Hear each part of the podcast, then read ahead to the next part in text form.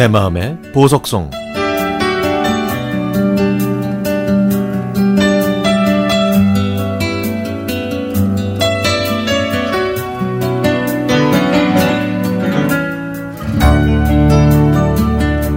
저는 시골에 있는 남녀공학 중학교에 다녔습니다. 그곳은 작은 시골이라 눈만 뜨면 마주치는 남자아이들과 그 중학교를 다녔기 때문에 이성에 대한 설레임은 전혀 없었습니다.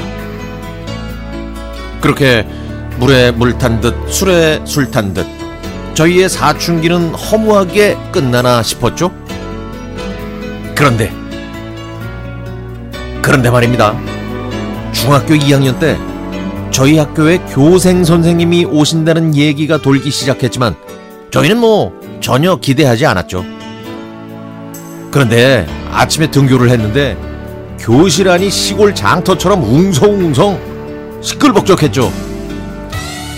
야, 선이야, 어? 니 봤나? 어? 새로 오신 교생 선생님 완전 지기더라.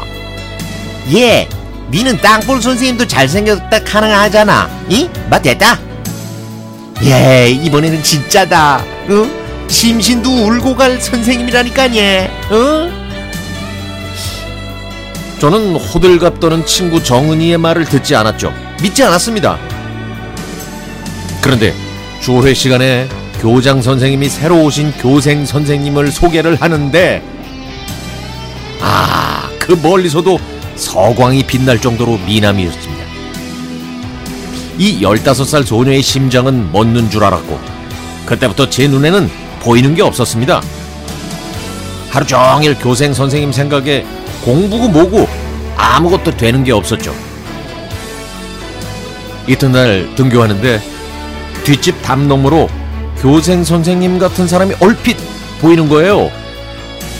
아, 어제 하도 교생 선생님을 생각해서 헛것이 보이는 줄 알았는데 아니 이런 이런 이런 이런 이럴 수가 진짜로 교생 선생님이 바로 뒷집에서 나오시는 겁니다.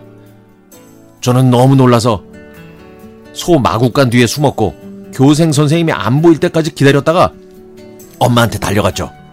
엄마, 엄마, 뒷집에 저 사람 누구? 어? 아이고, 너그 학교에 오신 선생님, 제우 고종 사촌인데 어릴 때 여기서 잠깐 살았는데 그때 기억이 좋아서 여기로 선상님 실습을 했다고 신청했다 하네. 응? 아유, 엄마는 아유, 엄마. 그럼 말을 해야지. 아우 진짜. 저는 머리가 복잡해졌고 그때부터 심장이 쿵쾅쿵쾅 뛰기 시작했습니다.